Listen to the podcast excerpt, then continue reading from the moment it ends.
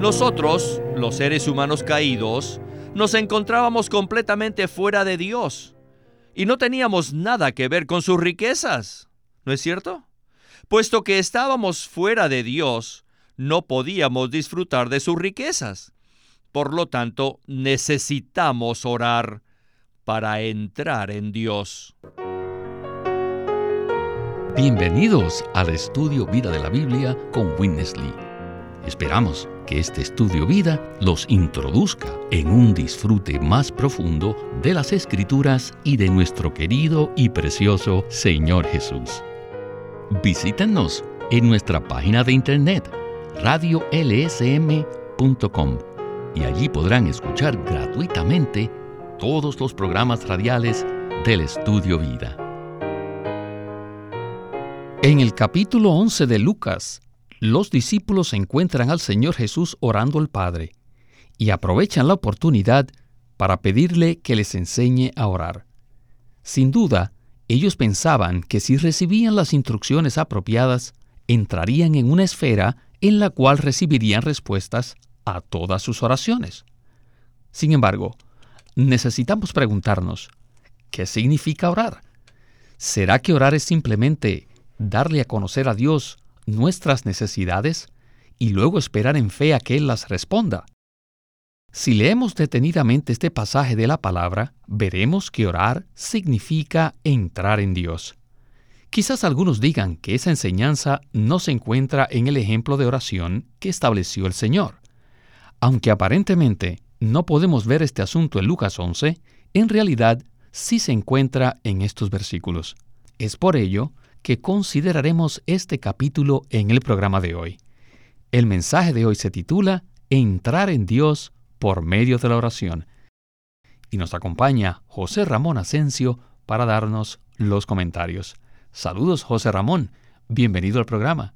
Agradezco al Señor la oportunidad de estar aquí de nuevo, porque Lucas 11 es uno de los pasajes más preciosos del Evangelio de Lucas. Espero que aquellos que nos escuchan disfruten esta porción. José Ramón, en los mensajes anteriores hicimos unos descubrimientos maravillosos. En el capítulo 10 se nos revela que el Señor es el buen samaritano.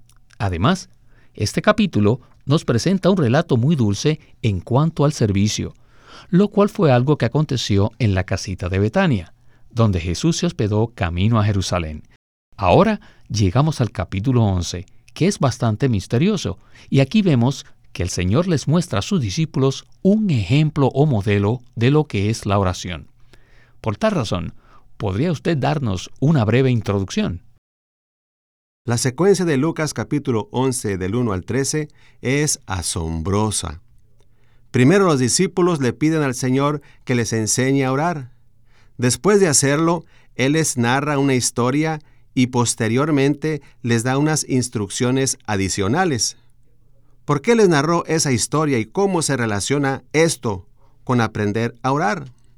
En el mensaje de hoy entraremos en el significado intrínseco de la oración. Sin duda alguna, esto será una gran ayuda para todos nosotros. En la oración que presenta Jesús, Él no le pide cosas al Padre, sino que les da un ejemplo a los discípulos y a nosotros de cómo entrar en Dios. En Lucas 11, del 1 al 4 dice, Aconteció que estaba Jesús en un lugar orando, y cuando terminó, uno de sus discípulos le dijo, Señor, enséñanos a orar, como también Juan enseñó a sus discípulos. Y les dijo, Cuando oréis, decid, Padre, santificado sea tu nombre venga tu reino, danos cada día nuestro pan cotidiano, y perdónanos nuestros pecados, porque también nosotros perdonamos a todos los que nos deben, y no nos dejes caer en tentación. Con estos versículos estamos listos para comenzar el estudio vida de Lucas con Winnesley. Primero, tenemos una sección acerca de la enseñanza de la oración. Si ustedes leen esta oración una y otra vez, llegarán a darse cuenta que la oración es para que nosotros podamos entrar en Dios. Si oran de esta manera una y otra vez, serán personas que están en Dios. Este es el entendimiento que tengo, y ese es el resultado también de mi experiencia. Si oramos conforme a las instrucciones del Señor, entraremos en Dios. Entonces, una vez que hayamos entrado en Dios, ¿qué haremos allí? Simplemente lo recibimos a Él junto con todas sus riquezas. Nosotros, los seres humanos caídos, nos encontrábamos completamente fuera de Dios y no teníamos nada que ver con sus riquezas. ¿No es cierto? Puesto que estábamos fuera de Dios, no podíamos disfrutar de sus riquezas. Por lo tanto, necesitamos orar para entrar en Dios. Necesitamos reconocer que muchas veces no nos encontramos en Dios ni permanecemos en Él. Por ejemplo, anoche tal vez nos disgustamos con nuestra esposa y discutimos. Con toda seguridad, esta mañana no nos levantamos en Dios. ¿No es verdad? Nos levantamos afuera de Dios. Estoy hablando de nuestra propia experiencia. Si al levantarnos estábamos fuera de Dios, ¿qué debemos hacer? Orar. ¿Y qué oramos? Posiblemente digamos, Padre, tú eres justo.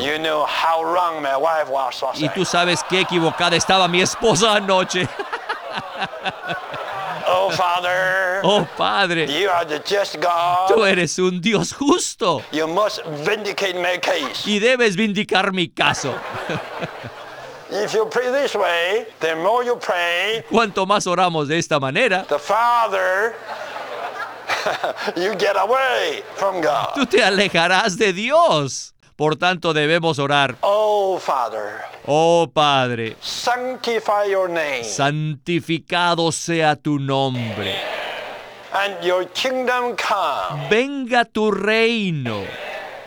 Give me the bread for this day, Danos cada día nuestro pan. and forgive me, Father, Y perdóname, Padre, as I forgive my wife. así como yo perdono a mi esposa. And Father, Y Padre, bring me not into that trial again. no me dejes caer en esa discusión de nuevo.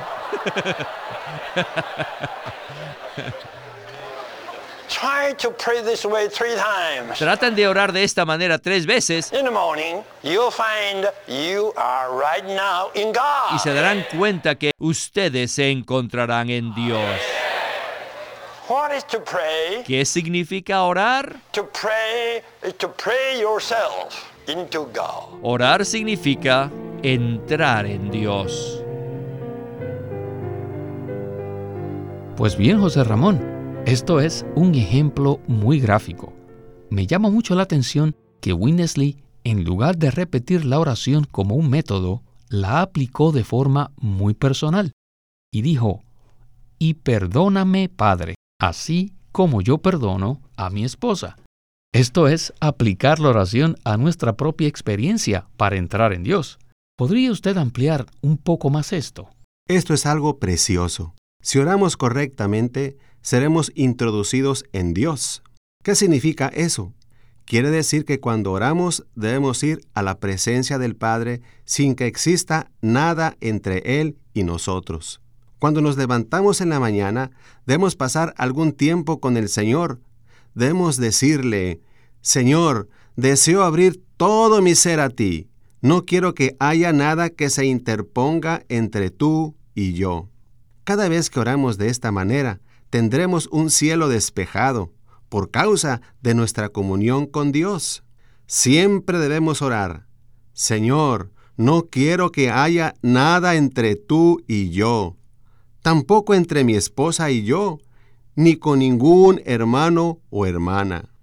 Durante este tiempo de oración, confesamos nuestros pecados, nuestras equivocaciones, y perdonamos a todos aquellos que nos han ofendido.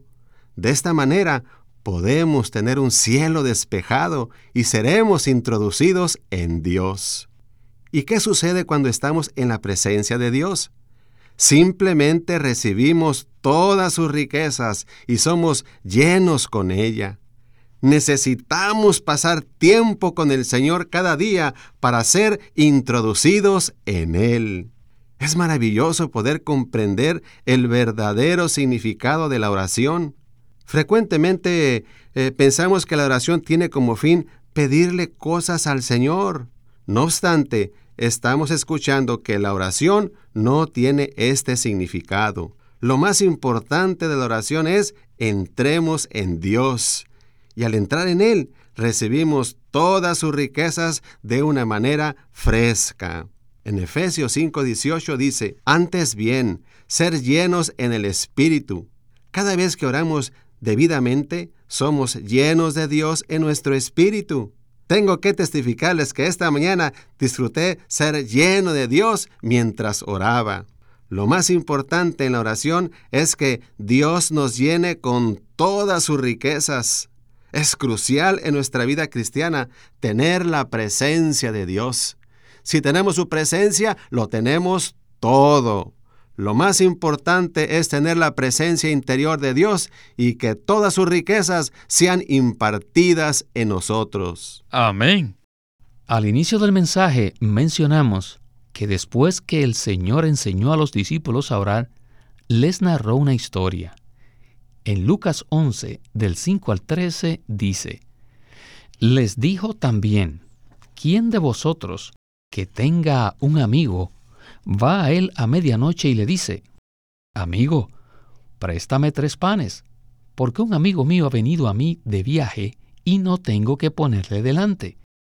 Y aquel, respondiendo desde adentro, le dice, No me molestes, la puerta ya está cerrada, y mis niños están conmigo en cama, ¿no puedo levantarme y dártelos?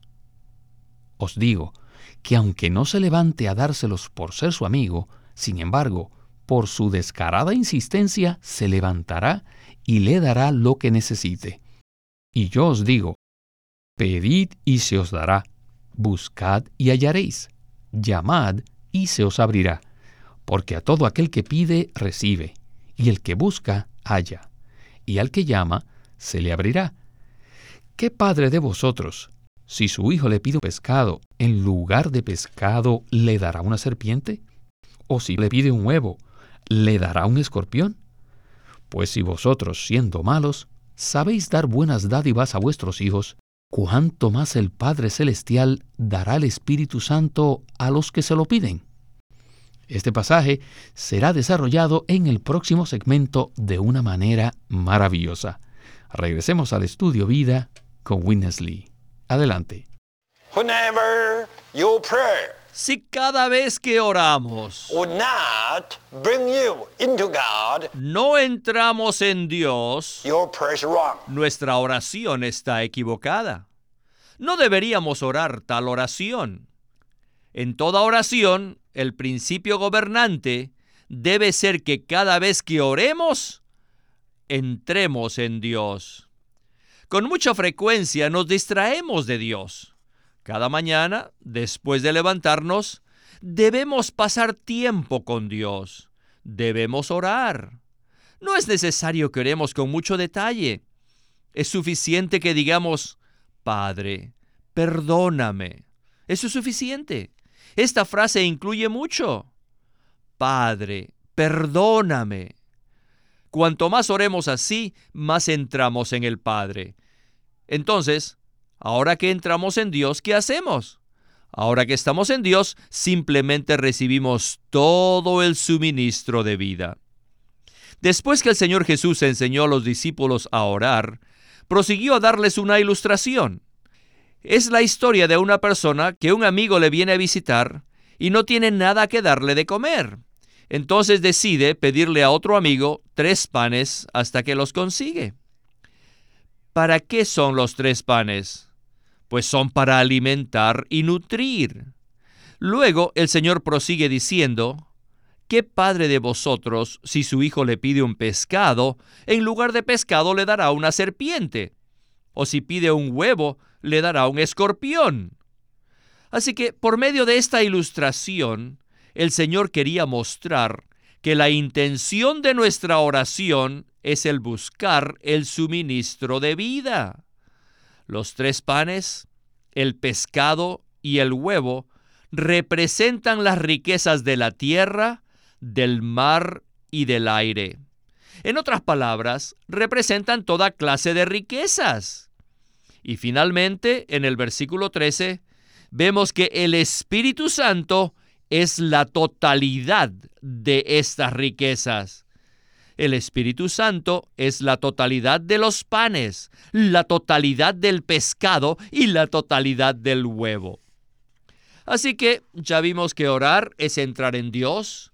Después de entrar en Dios, por medio de la oración recibimos el suministro de vida que está representado por los panes, el pescado y el huevo. Así que la totalidad de las riquezas de la tierra, el mar y el aire es el Espíritu Santo como nuestro suministro de vida. Considérenlo. Esta es la manera apropiada de orar. No hay duda, José Ramón, que esta es la manera apropiada de orar. Al orar, entramos en Dios y luego recibimos el suministro de vida representado por los panes, el pescado y el huevo. ¿Qué tal si nos comenta más acerca de esto? Lo que acabamos de escuchar es maravilloso. Lo más importante en la oración es que recibamos al Señor como nuestro suministro de vida. Inmediatamente después que el Señor les enseñó a orar a los discípulos, les relató la historia de que ya hemos mencionado varias veces. Esto nos indica que cuando oramos al Señor debemos buscar el suministro de vida, el cual es representado por los tres panes, el pescado y el huevo. Este suministro de vida no solo nos alimenta a nosotros, sino que sirve para que podamos alimentar a otros. ¿Cómo podremos alimentar a otros con Cristo si nosotros mismos no estamos siendo nutridos? Por tanto, Necesitamos recibir al Señor como nuestro suministro de vida para poder ministrarlo a otros como tal suministro.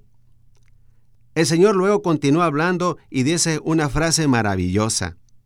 Pues si vosotros, siendo malos, sabéis dar buenas dávidas a vuestros hijos, cuánto más el Padre Celestial dará el Espíritu Santo a los que se lo pidan. Esto significa que cuando oramos debemos pedirle el Espíritu Santo al Padre. Como cristianos ya tenemos el Espíritu, pues Él mora en nosotros, pero necesitamos que este Espíritu se extienda y se propague a todas las partes de nuestro ser. Si le pedimos esto al Padre, con toda seguridad, Él lo hará. Porque no nos puede dar un escorpión o una serpiente.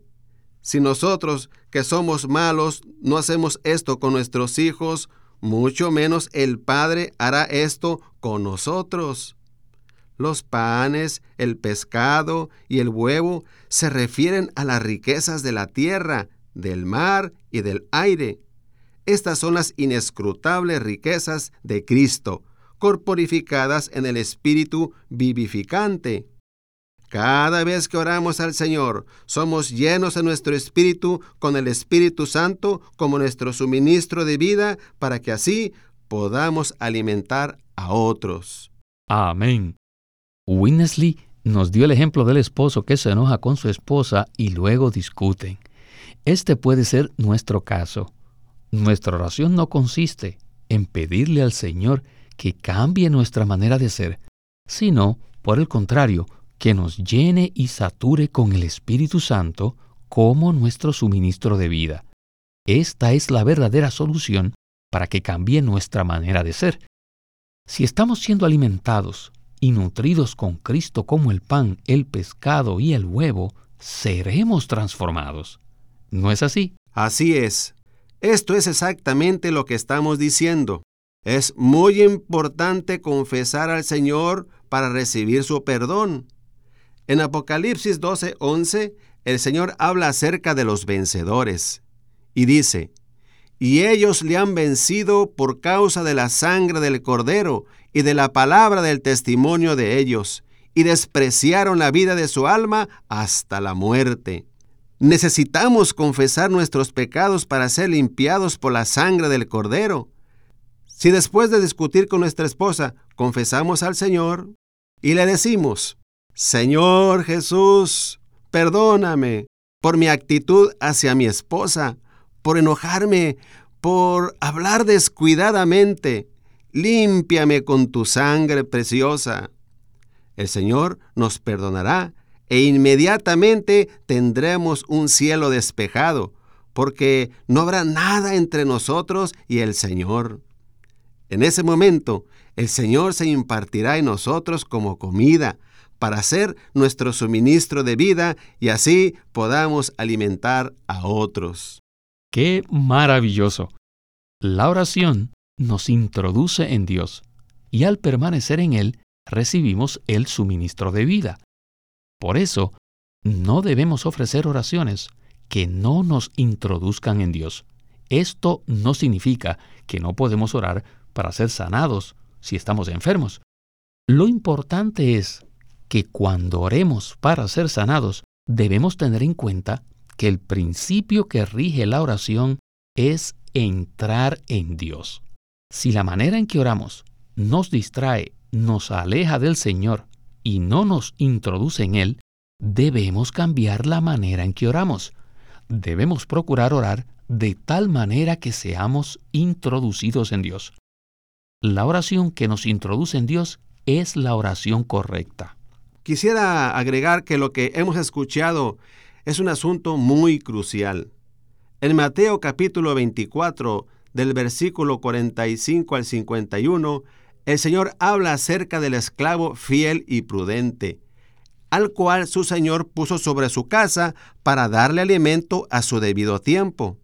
Luego, el Señor dice que si Él, a su regreso, encuentra al siervo alimentando a su pueblo, entonces éste recibirá una recompensa en el reino venidero.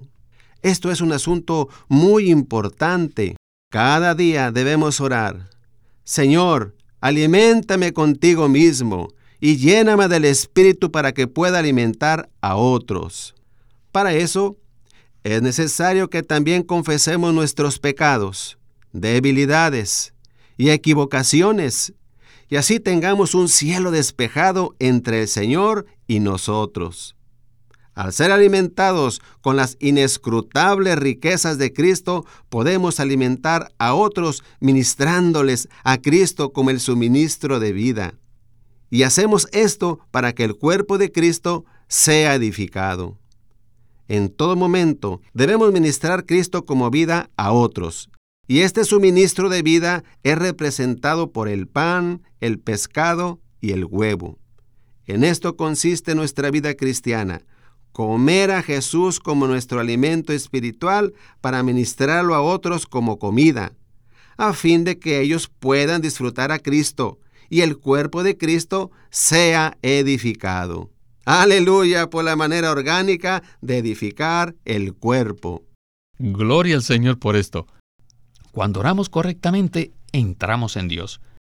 Al permanecer allí, recibimos las inescrutables riquezas que están contenidas en su espíritu, como nuestro suministro de vida.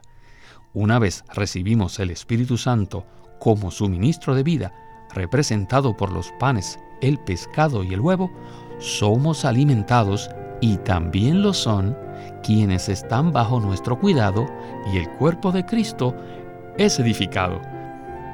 José Ramón, no puedo decir más que aleluya por esta palabra. Muchísimas gracias por habernos acompañado y disfrutar juntos este programa. Fuimos alimentados con los panes, el pescado y el huevo. Oh, estoy con agradecido por estar aquí con ustedes en el programa. Que el Señor los bendiga.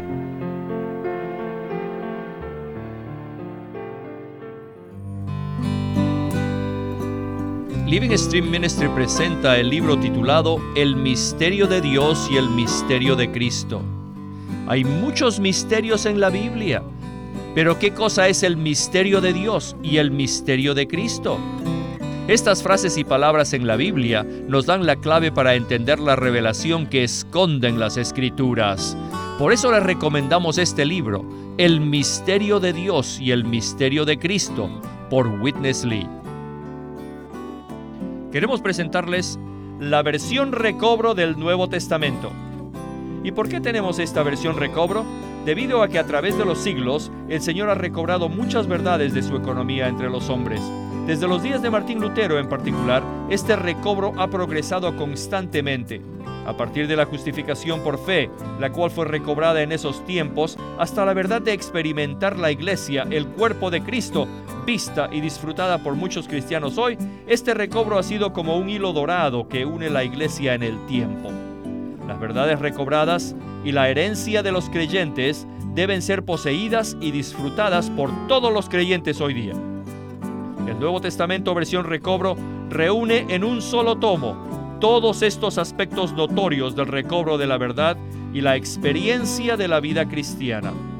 Junto con el texto tenemos extensas notas de pie de página escritas por Witness Lee, a diferencia de anotaciones típicas para estudiar que giran en torno al contexto histórico, geográfico y biográfico de la Biblia, las notas de la versión recobro recalcan el contenido espiritual de la palabra de Dios, abriendo así la revelación de la verdad divina y subrayando la provisión de vida que está contenida en las escrituras.